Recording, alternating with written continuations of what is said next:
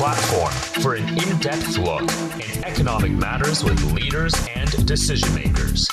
This is BizTalk. Hello and welcome to this edition of BizTalk. I'm Lily Lu. Latest figures show that China's retail sales of consumer goods continue to expand in the first half of twenty twenty-three. The ongoing economic recovery and rise in residents' income have stimulated an increased propensity among consumers to be willing to spend money more generously. Now, how is the structure of consumption changed? With consumption upgrading and supply chain advantages, where are the opportunities for new brands in China? And the big question, can China hold on to this growth momentum for the second half of the year? Joining me today are Professor Michael Powers, Chair Professor of Finance at the School of Economics and Management of Tsinghua University. Welcome to the show. Thank you. And Mister Bruno Lang, Senior Partner of Bain and Company. Thank you. And also we have Mister Wayne Xiong, Founding Partner of China Growth Capital. Thank you for having me here.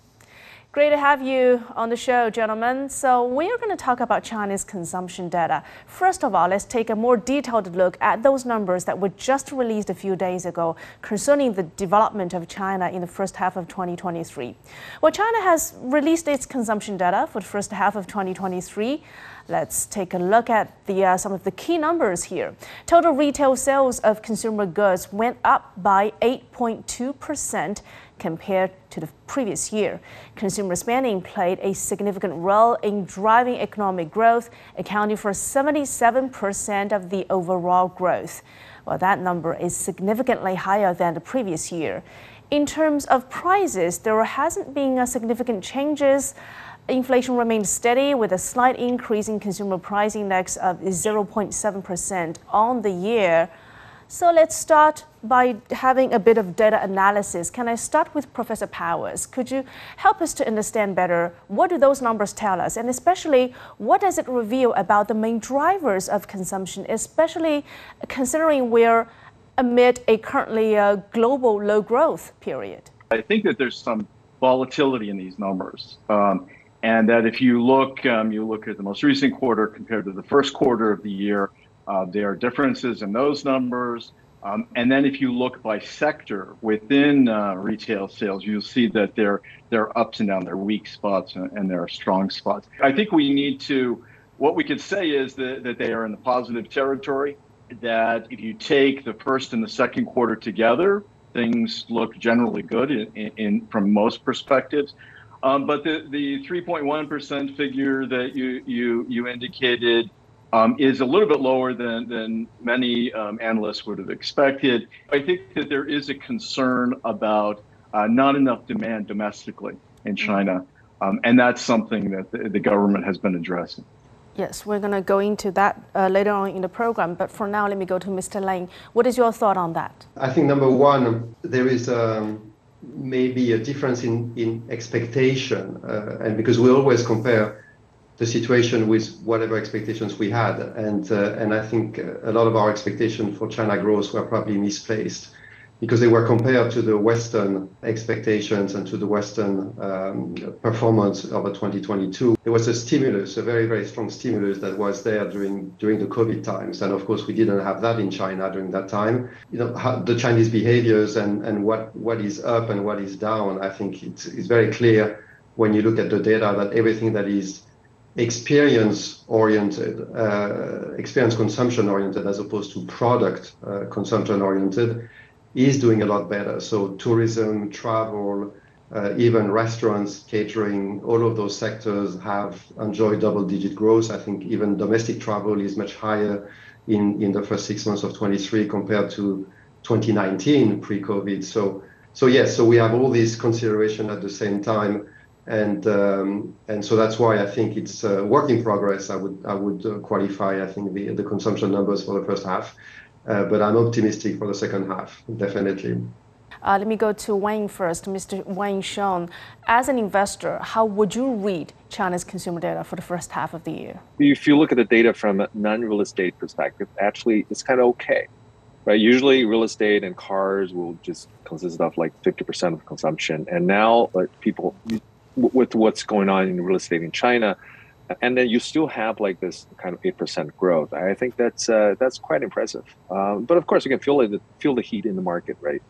Well, when we travel, there there's uh, well, it's hard to get a ticket, and uh, the, all the hotels are, are full. And uh, so, uh, if you look at the sectors we're in, we're looking at the discretionary consumer product, we're looking at technology consumer products, and uh, from that perspective, I think uh, the recovery is very obvious. Um, yeah, so so I think it's a pretty good start for, for all of us in the venture capital market, and to see the, the see consumer are paying, uh, spending money on new products, on new brands. Uh, that's encouraging. I think the market has uh, come to a quite successful recovery. So uh, there's already quite some interesting findings in China. We all know this saying that confidence is more precious than gold. So let's talk about consumer confidence. And we have some th some third-party data showing that consumer confidence in China is actually bouncing back. These data show that consumers are increasing their spending on things like food, fashion, and healthcare. As people regain trust and optimism, China's consumer market is getting ready for quite an exci- exciting period of growth. And this represents excellent opportunities for businesses and the overall economy to thrive. So let's get into uh, our discussion about that. Professor Powers, how do you see, foresee, though, uh, China's consumption playing out in the second half of the year? I think that it will improve, and I, I think confidence, consumer confidence will improve. It has bounced back somewhat, as you indicated. It's mm-hmm. still considerably lower than at, at pre-COVID times. Um, I, I think that one, one point that was made by Mister Lan is, is very apt, and that is that I, I think that many, when many analysts, especially Western analysts, look at what's going on in China's economy right now, they're, they're seeing it through the perspective of how things uh, happen in the West. I think we're, we're seeing that China's government is relying on the markets, is actually expecting the markets, you know, not immediately, but um, in a slow, deliberate way to recover uh, from the COVID period. Whereas in the United States, I think there was you know, this sense of desperation almost, that we, we had to do something, we have to throw money at the problem. So I think what we'll see in China is a more targeted approach. It's slower than what many analysts would, would want, perhaps, you know, those who would like to see a rise in, in the stock market index, uh, slower than what, what, what they would want to see.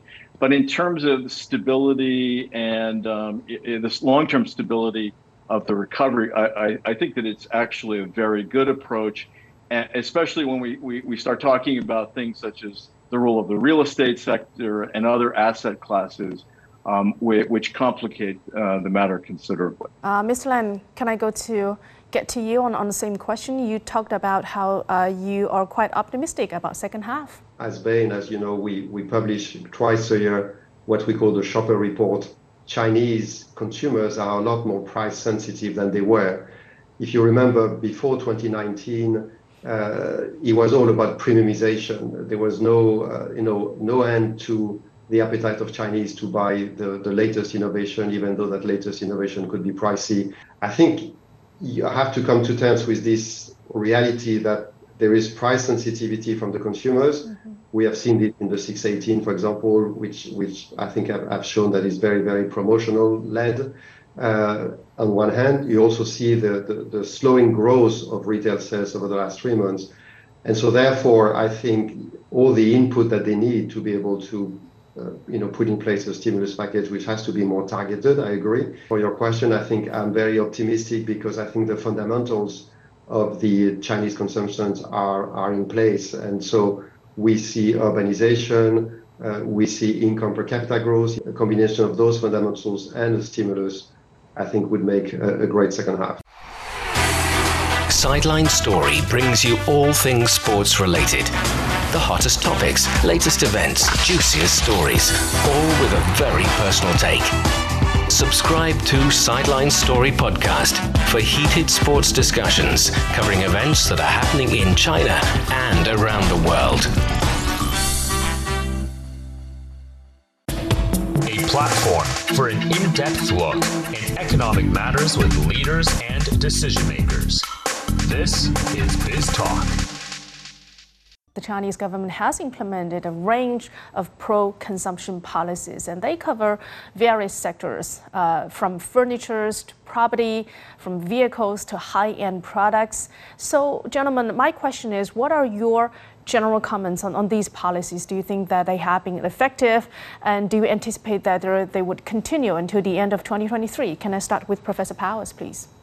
Sure. I think that um, the ones that um, the, the people have been talking about, um, actually uh, some of the, the, the stimulus, especially on, on the fiscal side, um, is, is probably going to come into play um, later this year as well. It may already have begun, but it will be playing an important role in the second half of two thousand twenty-three. They want to get a, the best bang for the buck, or the best bang for the, the, the renminbi. In other words, they want to to put money in the hands of people who are then going to spend it in ways that enhance the economy. As the country um, needs to find ways uh, to, to continue the, the rapid growth that it's experienced in the past, um, more money needs to be put in the hands of entrepreneurs, of small and medium-sized mm-hmm. enterprises that are developing new products, largely, you know, in the tech sector, in the um, in the online, uh, various types of online distribution um, sectors, in green energy, in the, these places. Um, and how how can we do that? Well, one way would be to to make that uh, an attractive asset class. That is, in order to get get people to invest in, in those those types of um, assets. Mister Lang, can I get your view on this same question? Consumption is the the consequence. It's the last step of uh, an economic process, which starts with, if you go back, you say, well, in order for people to consume, they need to have income. For people to have income, they need to have jobs. For people to have jobs, you need entrepreneurs. And I agree with Professor Powers' point on entrepreneurs. Uh, and so you need to go to the root cause of, you know, why are people not consuming? Well, maybe because they don't have enough income. Also, why don't they have income? Well, because there is a lot of unemployment, higher than, than was the case in twenty nineteen, for example, especially for the youth unemployment. And uh, and I think the stimulus should ultimately be on the on the supply side of the economy. So so entrepreneurs and industries uh, and service sectors, uh, entrepreneurs, the Chinese Chinese economy success over the last uh, forty years or so, uh, because of two main drivers. One was the uh, you know the Chinese government and the build out of infrastructure, so it became very easy for anybody to do business in China, mm-hmm.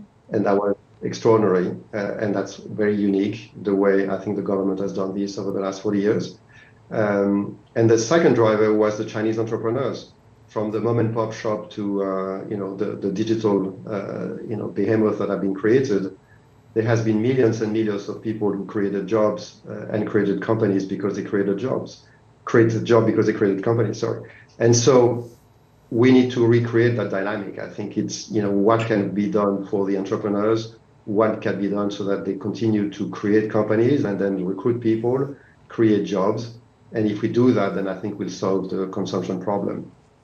Great, gentlemen, you both uh, put an emphasis on the importance of companies, enterprises in expanding consumer demand. Uh, Actually, yeah, yes, we all know that restoring consumer confidence relies on improvements in employment and income expectations. The private economy, particularly small and medium-sized enterprises, they play a vital role in China's economic growth. So my question to you is, how do you think, how significant are S M Es in expanding consumer demand, and what measures have been taken to support private companies and those small and medium-sized, even micro businesses? What more needs to be done on this front? Uh, Professor Powers. There is going to be a great deal of thinking put into how to target uh, the stimulus to, to get to uh, the right places, and I think the small and medium-sized enterprises are the right place, the private companies that are innovating.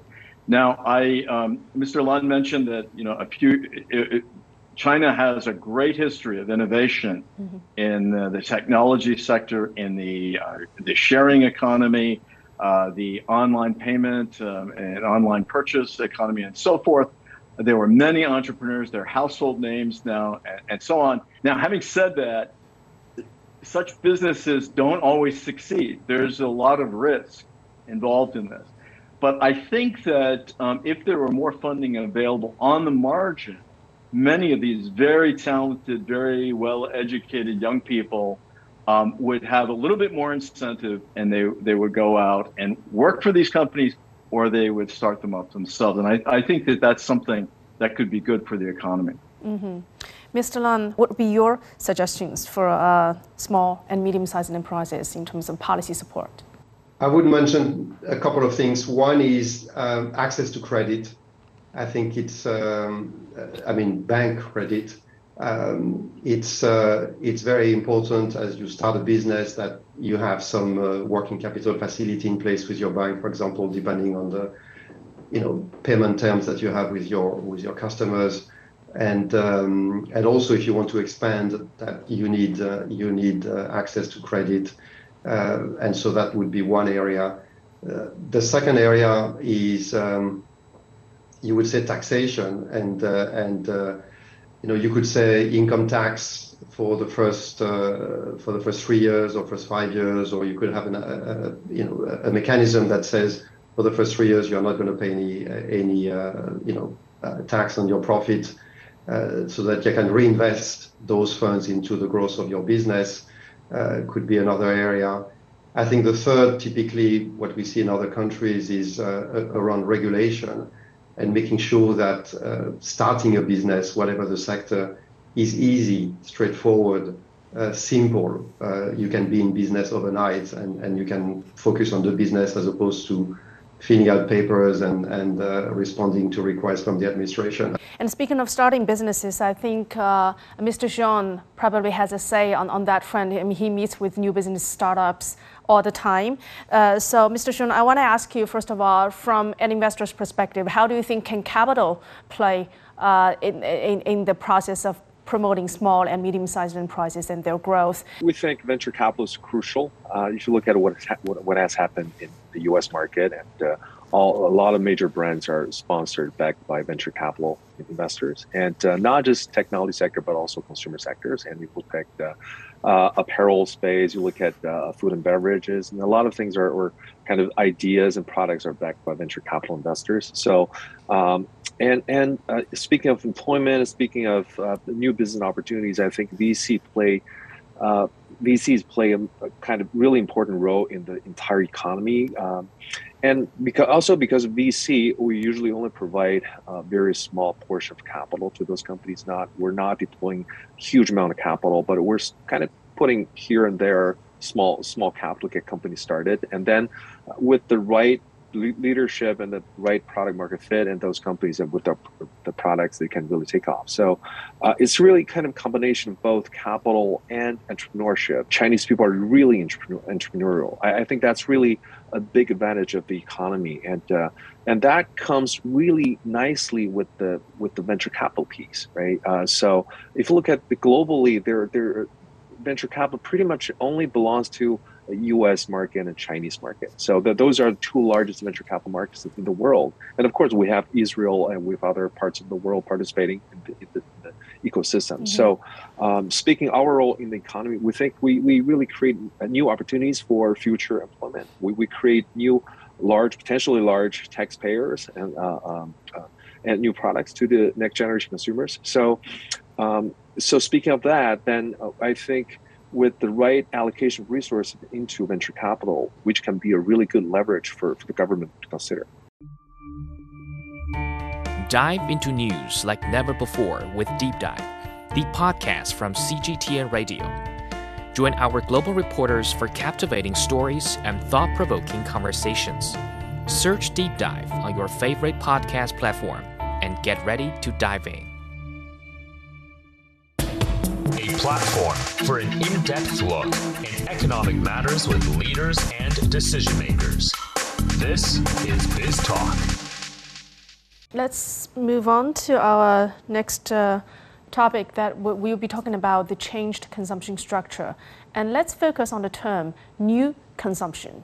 So with the rapid development of China's massive consumer market, the concept of new consumption comes up.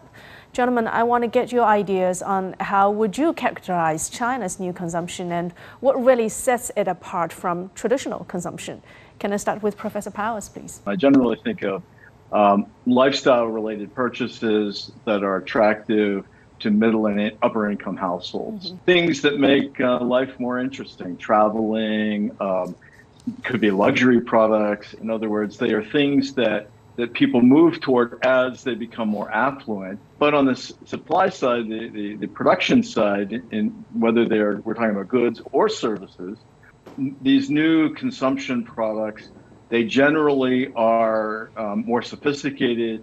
They re- require um, much more skill in manufacturing or providing the services, better education, better training of workers, uh, more creativity in design, and so forth. The new consumption is important. It is, you know, the, the way that China is going to continue on the road to becoming a higher income nation. Um, mm-hmm. But it, but there are, you know, specific differences on both the, the, the, the demand side and the supply side that we have to keep in mind. Mm-hmm. Uh, Mister Xiong, I want to get your idea on that. How do investors identify what is new consumption? Would you be more excited when you figure out that, that a business is identified as a new consumption business when you try to make an investment decision? Yeah, absolutely. Uh, so I think uh, uh, the China, well, how we define Chinese new new consumption is actually part of the uh, kind of global new consumption wave. So because if you look at the con- cons- consumer sector, um, for every generation, there's third generation brands, third generation platforms. And of course, if you compare uh, China versus other parts of the world, each generation uh, yearn for their own generation of uh, new brands and products. So every few years, every maybe four or five years, every every ten years, there will be a new wave of new brands coming out. So consumer brands are always a major theme for investing. Uh, I think that's the traction uh, of the sector, right? It's always happening. It's not like, okay, we're done. We're, we're We, we should we just stop investing in consumers. We shouldn't move on to semiconductors only. But the consumer has always been a major theme for, for, for, for the global economy. So that's really excites us. Let me get to Mister Lang. You talked about e-commerce earlier. You talked about some of the uh, the new platforms. How do you think our offline and online retail channels converging now? I think all of those developments, all of those technology developments that you mentioned is essentially favorable to the consumers. I think they have uh, an amazing array of choices in front of them, not only in terms of, of products and services, uh, but also in terms of the ways to access those products and services. And uh, that's a very healthy development, I think, for for the uh, brick and mortar retailers that are, that are out there. I think in terms of technology, uh, as you mentioned, the A R, V R, and others, I think all of this is helping consumers to realize and to try, without sometimes even going to the store, Uh, you know, what these products and services can do. I think the traceability as well that is now available in many stores about where the product comes from, how was it manufactured, what's the raw material involved in those. All of this is also technology enabled, and it's very, very useful to consumers so that they know what they buy. So all of this, I think, is favorable to the consumers and helping consumption because it's reassuring that these are, you know, good products and services to consume. I would like to touch upon uh, this topic about income gap. We know that income gap between urban and rural, rural residents in China has been uh, gradually narrowing. Data indicates that the real growth of per capita disposable income in rural areas has consistently outpaced that of urban areas. And in year twenty twenty-one, for instance, the growth rate of rural per capita income was two point six percentage points higher than its urban counterparts. As income levels continue to rise, it represents opportunities for businesses to tap into the expanding purchasing power of rural consumers and contribute to the overall growth of the economy. So let me get to Professor Powers. What are your perspectives on the importance and significance of further developing the countryside as a way to stimulate consumption and also raise incomes? It's an opportunity. It's not a problem. Mm-hmm. Um, there are people actually who are saying that China's population in the aggregate, because it's stable, or may even be declining, that this is somehow going to be a problem. There are still, there is still a, a vast amount of untapped talent and buying power in China's rural areas. By developing these areas, not only do will we have, will, will the, these these consumers uh, generate greater wealth for the economy as whole, but they will contribute their talents to the economy. They will, um, they will have the opportunity to be to be better educated, to start their own businesses and so forth. And, and I see that as a very, very positive um, prospect for the next few years. What about you, Mister Xiong? Would you be looking at investment opportunities uh, for in businesses that target rural areas or uh, smaller cities? Yeah, uh, so we don't call it rural areas, and you know, kind of our, our way of looking at mm-hmm. new, new opportunities, uh, because we, we think it's another wave, probably the third wave of urbanization happening in China. So initially, we have this already happening in the late nineties, and then uh, kind of after Olympic Games in two thousand eight, and then the China's rebuilding a lot of infrastructure.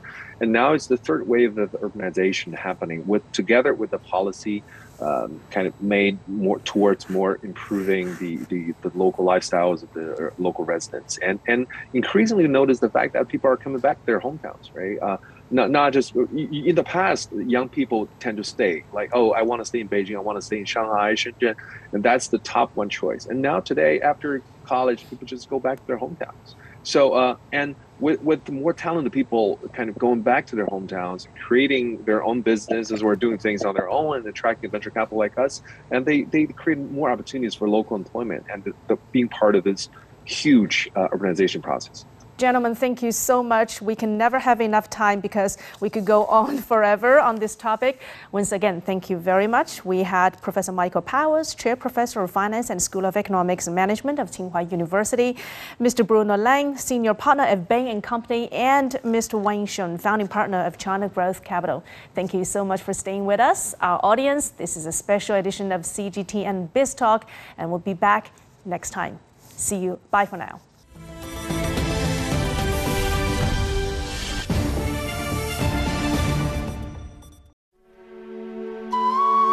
With a history of five thousand years, it's no surprise that China has created a fabulous treasury of folk tales. Once a year, on the seventh day of the seventh month, all the magpies fly up to heaven and form a bridge. So many amazing worlds to discover. I want a new palace, said King Mu of Zhou one day. Chinese folk tales retold for audiences today. Will, will you marry me? He asked. And with little hesitation, she said, yes. five thousand years of amazing Chinese folk tales. My father must not go to war. Someone must take his place. You'll find Chinese Folk Tales Season three, wherever you discover your favorite podcasts.